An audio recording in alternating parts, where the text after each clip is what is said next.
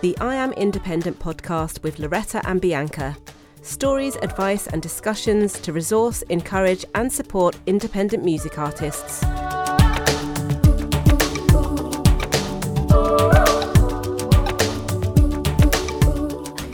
This week on the podcast, we are talking all about performance. We've given you lots of advice on recording your music, on how to get it out there, and hopefully some inspiring stories from other artists as well. But this week, it's super practical.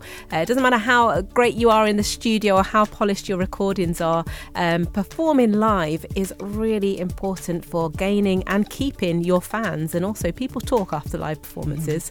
So it's a really important aspect of being an independent artist. So hopefully, some really helpful practical tips today in the podcast.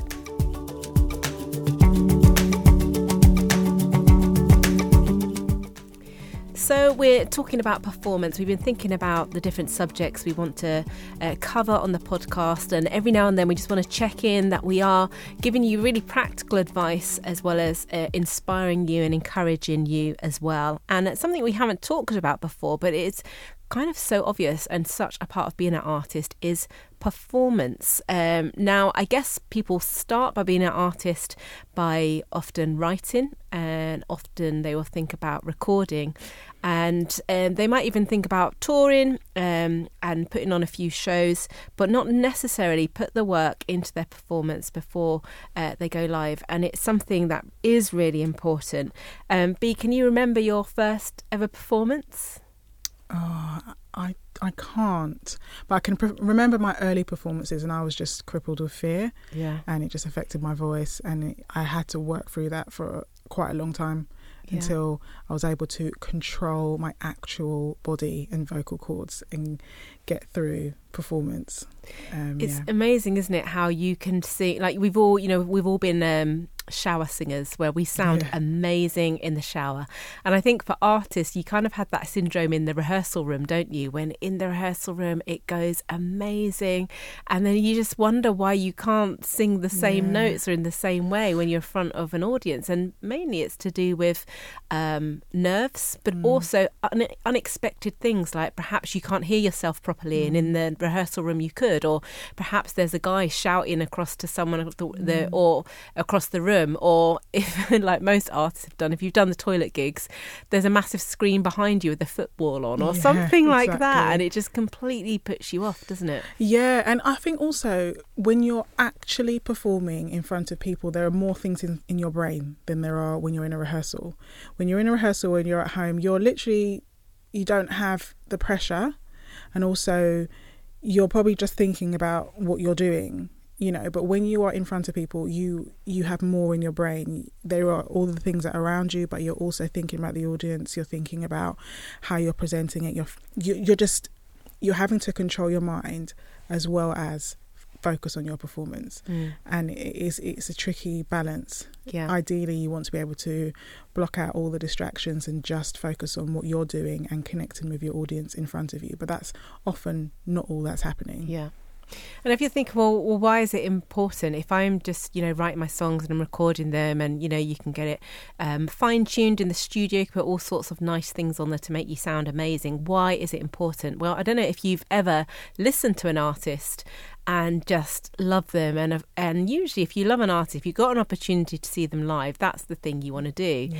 and i don't know if you've ever gone to see an artist and just been so disappointed by the live performance, it can just really let themselves down yeah. and, and let you down as a fan. And I think that's exactly why it's important. Um, what you're able to do in your ultimate comfort zone uh, could be very different on stage, but actually bringing a performance to live Uh, and also, we've talked very much that sometimes it's the best way to find your lifelong fans is to convert them, if you like, from a live experience. That's almost more powerful than somebody who hears a track on the radio or comes across mm. it. So if you uh, let yourself down in a, a, live sense, you can lose a fan or, or not gain some fans because of that. It really is important uh, that an artist can experience your music um, visually when they're coming to see you live, as well as just listening to you if they're, you know, in their car or listening to you at home. Yeah, I, w- I was going to echo that just that you you can turn sort of a casual listener or somebody who is interested in you into somebody that will go on the journey with you um, through your live performance because there's something about that connection Mm. that you can have face to face that you you just can't get through recorded music recorded sound and um, it's just important to work on your stage presence and your stage performance. Um, I know that's something that I like to do, and I actually am trying to develop that, especially as the music changes. If as you evolve, as your music evolves, also your live performance Yeah. will inevitably need to evolve too.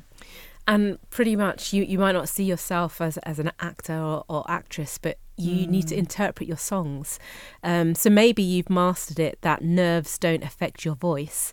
And but if you imagine somebody being at your show, and if they close their eyes, you sound amazing, and they're hearing the story of the song. But if they open them, you either look bored, distracted, or just not really there. Mm. That actually affects the listener's experience of the song because they can see you. So it's really important that you actually perform your songs, that mm. you tell the stories in your performance as well. And that doesn't even necessarily mean something really dramatic. You know, you get some kind of music where it would be weird if they weren't dancing. But I've also seen people with amazing dancing music just standing still. And there's something weird about that that jars as yeah, well. Like yeah. if if your song is an upbeat song and you're just rigid with fear or for whatever thing, then the audience are going to reflect that. If you've got a song that's designed to dance to, you need to lead with the dancing. Yeah, So again, or just with energy. with like, energy, yeah. yeah. yeah, I saw um, Maggie Rogers Mm, performing over the summer, and it's funny because I'd never seen her live, um, but I'm a big fan of her music, and I thought, I wonder what she's going to be like live because her music, although it's fairly upbeat, doesn't really come across as like dancey dancey to me to listen to, and her performance was incredible. Mm. She had so much energy. That's the only way I can describe it. Um, just she put her whole body into it, her, her mm, hair, her fingernails, everything, and she covered the whole stage. She made sure that every corner of the stage was used, so the whole crowd felt really mm. included and and connected with. So as you think about your performance for your songs, just we're going to now give you some practical tips. I think the first thing I would do is for you to remember what you're singing about. Mm. So really revisit what the song is about, how might you want to interpret that. And we're not talking about like, you know, charades, like acting out the, the symbols or, mm. uh, and the lyrics, but what what's the sentiment of the song? And make sure that that's reflected in your face in your stature in your performance whether you move about or not. So that would be the first and basic thing. What are you trying to say in the song? Does your performance does your movement does your expressions line up and express the story of the song as well? That's so good. Um, another thing I was thinking about is about the voice, especially if you you sing, and it's interesting because when you're at home, you I, I I can only talk about myself as well. Like I, I didn't realize that sometimes I can be quite lazy singer, and I did a live recording recently, and I realized that oh actually Bianca, when you think that you're just gonna just open your mouth and let the sounds come out, you're not necessarily hitting hitting those notes bang on, and actually there's a level of concentration that is needed to make sure that actually when you're performing, you're connecting with everybody and you're having a good time, but you're also delivering the song yes to the standard of your record or better. Um, so I think even when you're practicing, actually performing and actually being aware of the notes and being aware of the notes that you're trying to hit and whether you're hitting those notes more often than not. And if you're not, then actually practicing reaching and hitting those notes square on and not being a little bit Mm. under a little bit over, you know, above the note. Um, so I think yeah, that's um, that's really true actually because it, let's face it, live is is a lot more forgiving than it recorded. forgiving, yeah. So there there are things that you can get away with, and I think an, an example my old singing teacher used to always use was, was Mary J Blige because she actually was quite under the note Mm. Yeah. a lot of the time. But when you see Mary live, what she put, she is captivating. You're feeling every you're feeling every note. You're not you're, you know you're not even hearing it because you're crying. yeah, you believe what Yeah. she's, you believe her performance, so you Yeah. are forgiving. But at the same time, you're right. You don't want to listen back to li- that performance, especially if it's going to be a like you say if it's going to be a live recording Mhm. you need to be aware of that um, and on that same uh, in the same vein um, i would say if it is a song where you're going to dance around practice doing that. You need to make sure that you can breathe and sing the notes Yeah, do like what Destiny's Child did, or what they sing on, sang on the treadmill or something. Yes. you know, practice that to get of used to doing Yeah. that and um, yeah, being able to control uh, your voice in that way.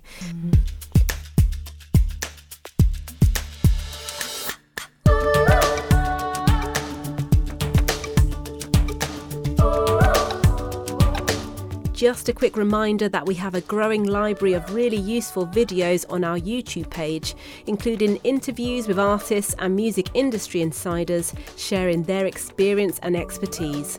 Search IAMA on YouTube or visit our website www.iamindependent.co.uk.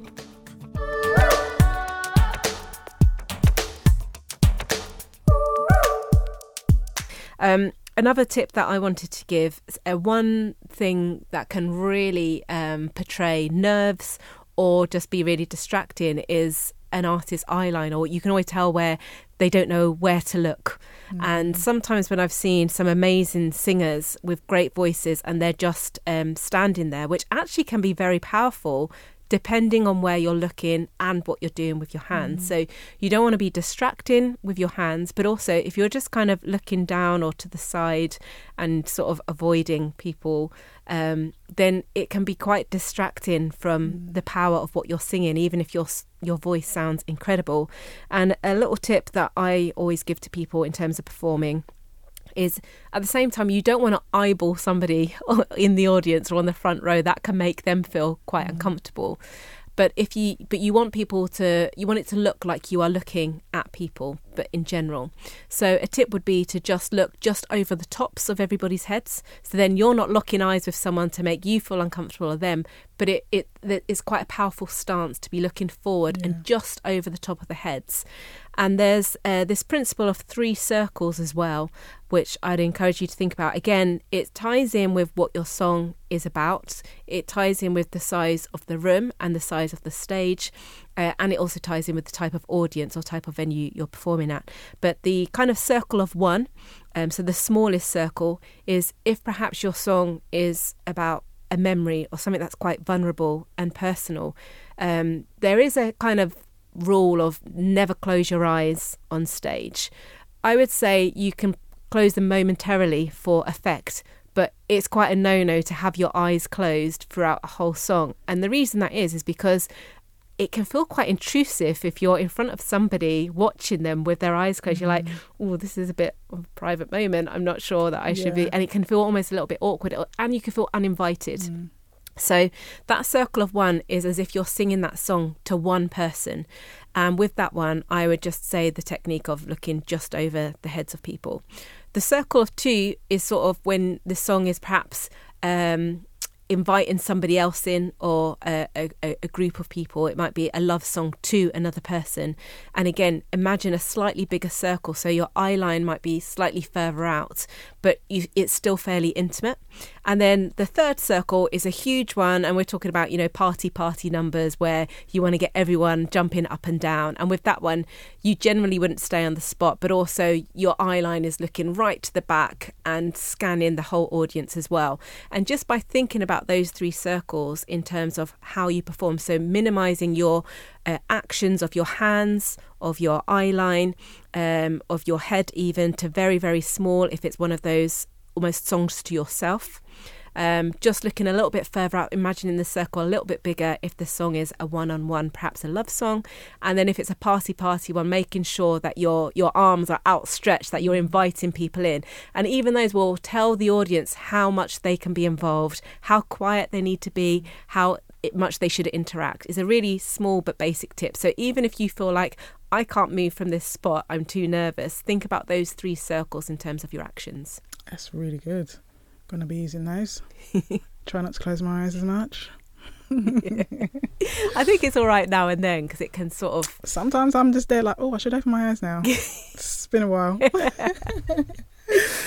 um, I was thinking about. I've said it before, but um, performance is a lot about um, your set list and how you um, present your songs, and just a reminder to like rehearse your set list and rehearse the order of your songs. You could have five brilliant songs. You did a half an hour set or whatever, and you got five or six brilliant songs. But then you could group two similar-ish songs in vibe and sentiment, um, key, um, um, the beat, the tempo. You could, if you group them together, you you might find that people's attention spans um, start to wane and you lose interest. But if you mix it up in a way, you just have a journey. You just just just work out the journey and the arc of your set.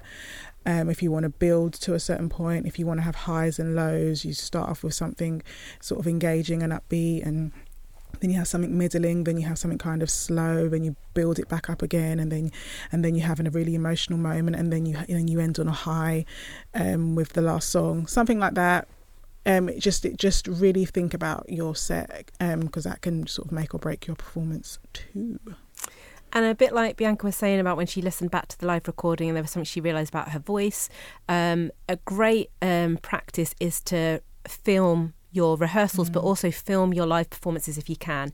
And it can literally be on an iPhone. You don't have to hire a camera or anything like that. If you've got one, you could set it up, an iPod up, uh, on a tripod at the back of the room. But even getting a friend to film, because sometimes we don't realise um, what we look like when we perform. Mm. It might mm. feel different to us than how it actually looks. And it's always quite interesting sometimes when an artist looks back and say, "Oh, I really do a weird face when I do that, yeah. or um, oh, I'm really closing my eyes lots, or I'm not really not looking up, or I'm not included, or I should um, I look a bit awkward there, or it looks like I should have moved then. Mm. So by looking back at yourself, you can um, be more aware of how you look and what you need to do, and that goes for uh, rehearsals, but also for live performances as well. And I always remember I was having a conversation with Jake Isaac actually mm. um, ages ago now, and um, I remember him saying me this great tip. He used to literally study um, videos of live performances of artists that he really admired. So he would literally get them rewind mm. you know what what did they do in an instrumental break um, and particularly artists who performed similar styles of music to mm. his so um, and he would look like okay, what do they do when they're doing an acoustic track? What do they do when they're doing an upbeat track? And he would literally um, rehearse where they would move to on the stage, he would make notes of wow. okay at this point they moved to the right of the stage then they did that because he would be like what is it about their performance that, that mm. makes it so dynamic on stage even though uh, to listen to how do they how have they brought the songs to life mm. and i've always remembered that and i thought that is a great tip if you don't know what to do look at other artists that you you admire artists at the top of their game there's no reason that you can't do the same thing that they did. And we're not talking about dance routines here. We're talking about the point that they yeah, in the track that they when, moved, yeah, yeah. or what did they do with their arms and very small tips. Mm. He said it's literally how he learned how to hone his live performance. And if anyone's seen Jake Isaac live, it's one of the best awesome. things about him. Mm. He's absolutely incredible on stage. But he learned that. He worked on it. He rehearsed it. So sometimes the smallest thing, mm. somebody moving to the left at the chorus or lifting a hand at this point, you won't, uh, the audience won't know, but you've actually rehearsed that. You've mm. decided that you're going to do that then because you know it adds to the performance. Mm, that's so good. And I think just something else uh, in terms of performance the more that you work on your performance, the more you know what you're going to do. Uh, and this includes rehearsing what you're going to say between songs. Yeah. I can't tell you how many gigs I've been at when the artists, because they haven't thought about it, are chatting rubbish. Yeah. I've been one of those artists. Yeah. and I just think, what did you say that for? Or, or, you could have said so much about that song, or you over talked about that song, mm. let the song mm. speak for itself. So, again, rehearse what you're going to say in between the songs. That's really important. But the more you rehearse, the more you practice your performance and you know what you're going to do in each song, the more you're prepared when things go wrong, which they inevitably will. And that's just uh, the last thing I wanted to say, really, is that things will go wrong, but just um, practice carrying on regardless. Yeah. Practice what you might say if there's a power cut or if the sound guy's not quite ready. Um, just practice what if you if you're rehearsed and you've worked on your performance, you're not going to be phased. And remember, if small things go wrong, a lot of the time, depending on how you react, your audience will be unaware of it. Uh, you'll be able to get away with it because you can cover it up with being confident, with um, being able to speak or carry on singing or performing in, in a different way. Yeah, and just like a last little point, just to follow on from that, you can practice sort of for a year at home, but they, I think there's no sort of um, substitute for getting in front of an audience. Um, the more that you actually perform your songs in front of people, the better you'll be. The the the more comfortable you'll be in front of people. You will you will have you will have experience in front of different types of crowd and know that okay, this is one I have to win over. You'll have experience in oh, okay, I need to change up this set now. I had it was going to do it this way, but I'm going to have to do it another way. Um, of adding a song in of you know, just going to your backup song or cutting your cutting it short, thinking actually this is the time to stop. I have two more songs, but actually this is the moment that I should um, end this set here because this is just this is just it. You know, the more you actually perform, the um, experience will just um, help you to grow, and that's definitely been the case for me. And also, even though I've done a lot of performances, when I have a break and a long break from actually performing, I do have to kind of work that muscle again. So understanding that there is a there is something about um, if you do step away from performing because you're recording and stuff, that actually going back into it and doing maybe a lot of smaller performances or just knowing that okay, I need to practice performing again and do a, a run of gigs just to get myself back into the flow and the more gigs you do and the more variety, mm-hmm. the more you're going to know how you'll react in different mm. circumstances. So, less than optimal circumstances, one where the sound's not very mm. good, one where there's distractions. How do I need to sing differently when I can't hear myself properly or when it's a very particularly noisy room? Mm. And, and how do I adapt my voice or adapt my mm. performance for how engaged the audience are? All things like that are going to make a real difference. Yeah, Bruno, uh, just Bruno Major, um, recently he was touring in Australia and New Zealand, and he said the, the sound cut out during one of his songs, like hundreds and hundreds of people there. So we just got off the stage and went into the crowd and just sang a song acoustically and um, everybody started singing. So it was just like everybody, they couldn't really hear him, but everyone was singing. So it was like everyone was performing and just thinking, okay, what am I going to do? Just like stay on the stage while the sound is not working. recovery. Or I'm just, how, how am I going to recover from this moment? So yeah, all those things. Cool.